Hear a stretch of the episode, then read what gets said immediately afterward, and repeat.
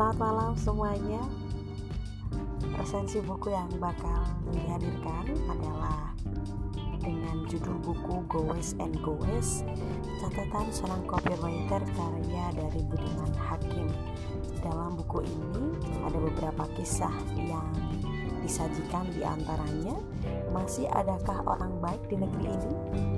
Saya seorang pendongeng, bisnis uban sama ayah, dongeng ibu tentang Minangkabau, nostalgia di SMA, si pantat tempos versus waria kekar, gue pengen gebukin guru gue, saya seorang malaikat, dosen saya Sapardi Joko Damono, Olaf Kahn, cinta dalam sepotong tulang sapi, goes and goes bagian pertama, goes and goes bagian kedua, pengecut-pengecut di dunia maya, putal-putal-putal, suka duka seorang perokok, Alex DJ dan A dari Amsterdam.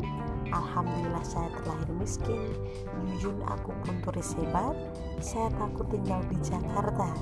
Hei bul, kalau ngomong pakai bahasa Indonesia dong. Ngomong jorok malam malam di Twitter untuk bagian pertama. Ngomong jorok malam malam di Twitter yang kedua. Koreksi yang sangat menyesatkan, filosofi uban, anak kecil adalah peniru yang hebat, cita-cita kok mau jadi dokter, dan I am at my best when I am depressed, serta di bab terakhir dikisahkan sebelum mati buatlah minimal satu buku. Oke langsung saja aku bacakan uh, beberapa kisah uh, dua kisah ya dari buku yang satu ini. Buku karya sekali lagi dari Budiman Hakim yaitu dari kisah yang pertama masih adakah orang baik di negeri ini? Sebuah ucapan terima kasih. Bersama seorang teman namanya Adil saya menuju sebuah hotel di Bilangan Kebayoran Baru Jakarta Selatan Sampai di dekat gerbang, beberapa security menyetop kendaraan kami untuk pemeriksaan keamanan rutin. Setelah selesai, salah seorang security menghampiri kami dan berkata ramah, "Sudah selesai, Pak? Silakan masuk dan terima kasih." "Ya, terima kasih sama-sama, Pak." Sahut saya sambil menjalankan mobil ke area parkir. Baik banget ya, Bapak security itu, kata Adit. Baik apanya?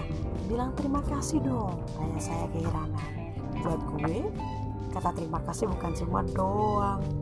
Bud, apalagi kalau diucapkannya dari hati seperti bapak tadi, debat Adit. Perasaan dia ngucapinnya biasa aja ah. Sama kayak orang-orang yang lainnya, jawab saya.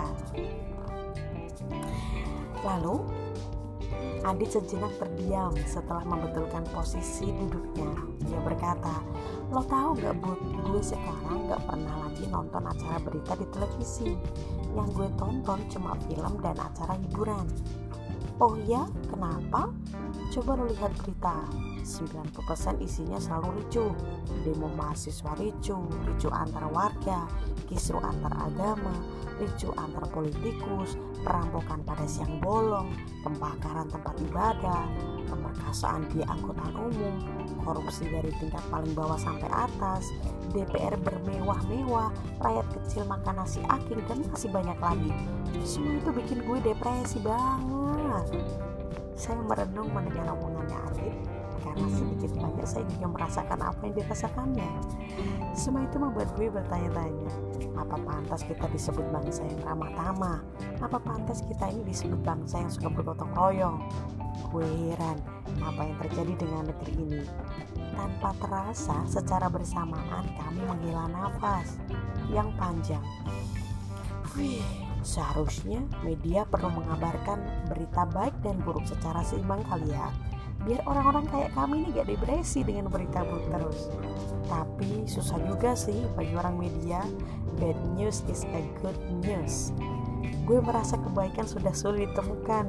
Kejujuran adalah barang langka. Takwa mungkin sudah punah tapi gue terus berdoa. Semoga gue salah. Ups apa benar sudah separah itu kah saya jadi berpikir keras mencoba meresapi dan menelaah sementara Adit masih terus nyerocos gitu ya Belum lagi bencana alam yang terjadi belakangan ini. Coba lo lihat cuaca ekstrim yang terjadi terus menerus. Gue curiga Tuhan sudah marah dan mau menghukum kita karena sudah gak ada lagi orang baik di negeri ini. Masa sih gak ada lagi orang baik? Tanya saya. Untungnya masih ada, itu yang bikin gue lega. Misalnya Bapak Security tadi. Emang sih dia ngucapin terima kasih doang tapi karena diucapkan dengan ramah buat gue itu sudah sebuah kebaikan guys. Wah benar juga sih ya. Negeri ini tampaknya lagi krisis kebaikan. Mungkin karena orang-orang baik jarang diekspos sih dia lebih suka mengekspos para setan daripada para malaikat Emang kelihatannya sederhana, tapi ucapan terima kasih Bapak itu minimal menyentil kesadaran gue bahwa seharusnya masih banyak orang baik di dunia ini. Gue yakin banget soal itu. Mengharukan sekali ya pendapat Adit.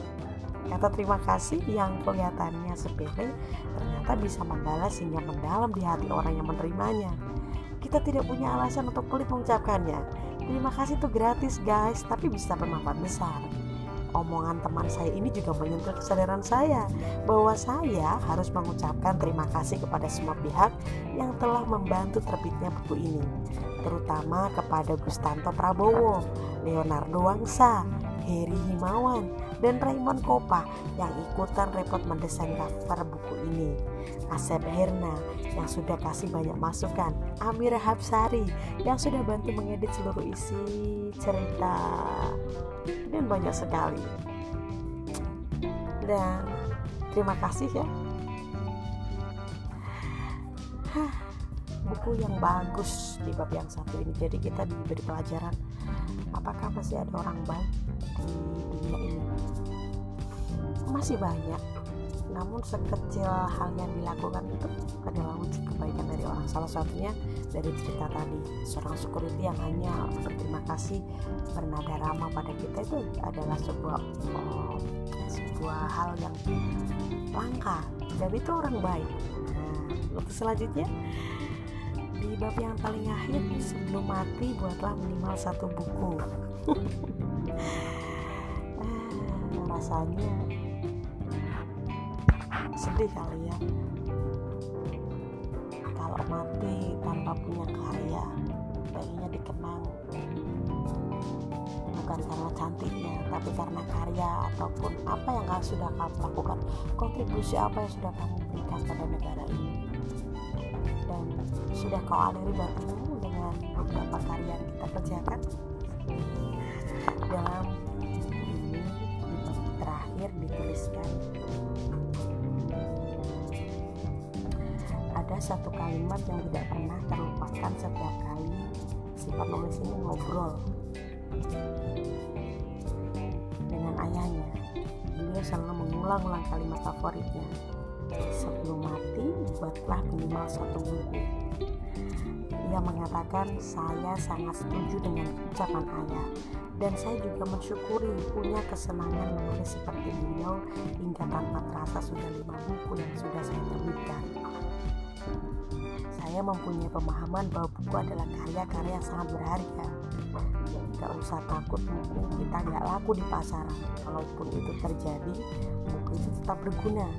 Minimal untuk anak, cucu, cicit, dan generasi berikutnya. Masih bisa mengenal dan berkomunikasi dengan kita melalui buku yang kita buat Iya guys ya, hidup ini terlalu berharga untuk dilewati tanpa berkarya. Tanpa karya hari ini mati. Esok hari orang lain sudah melupakan kita. Jikalau kita punya karya spirit kita akan dilanjutkan oleh karya kita tersebut.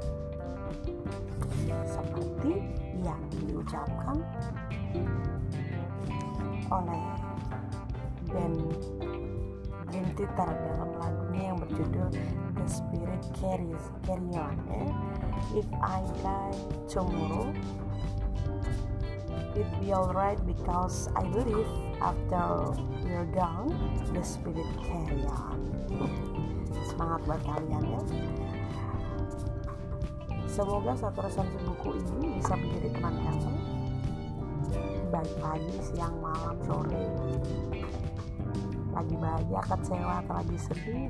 Semangat buat kalian. Bye bye tak kenal maka tak kikuk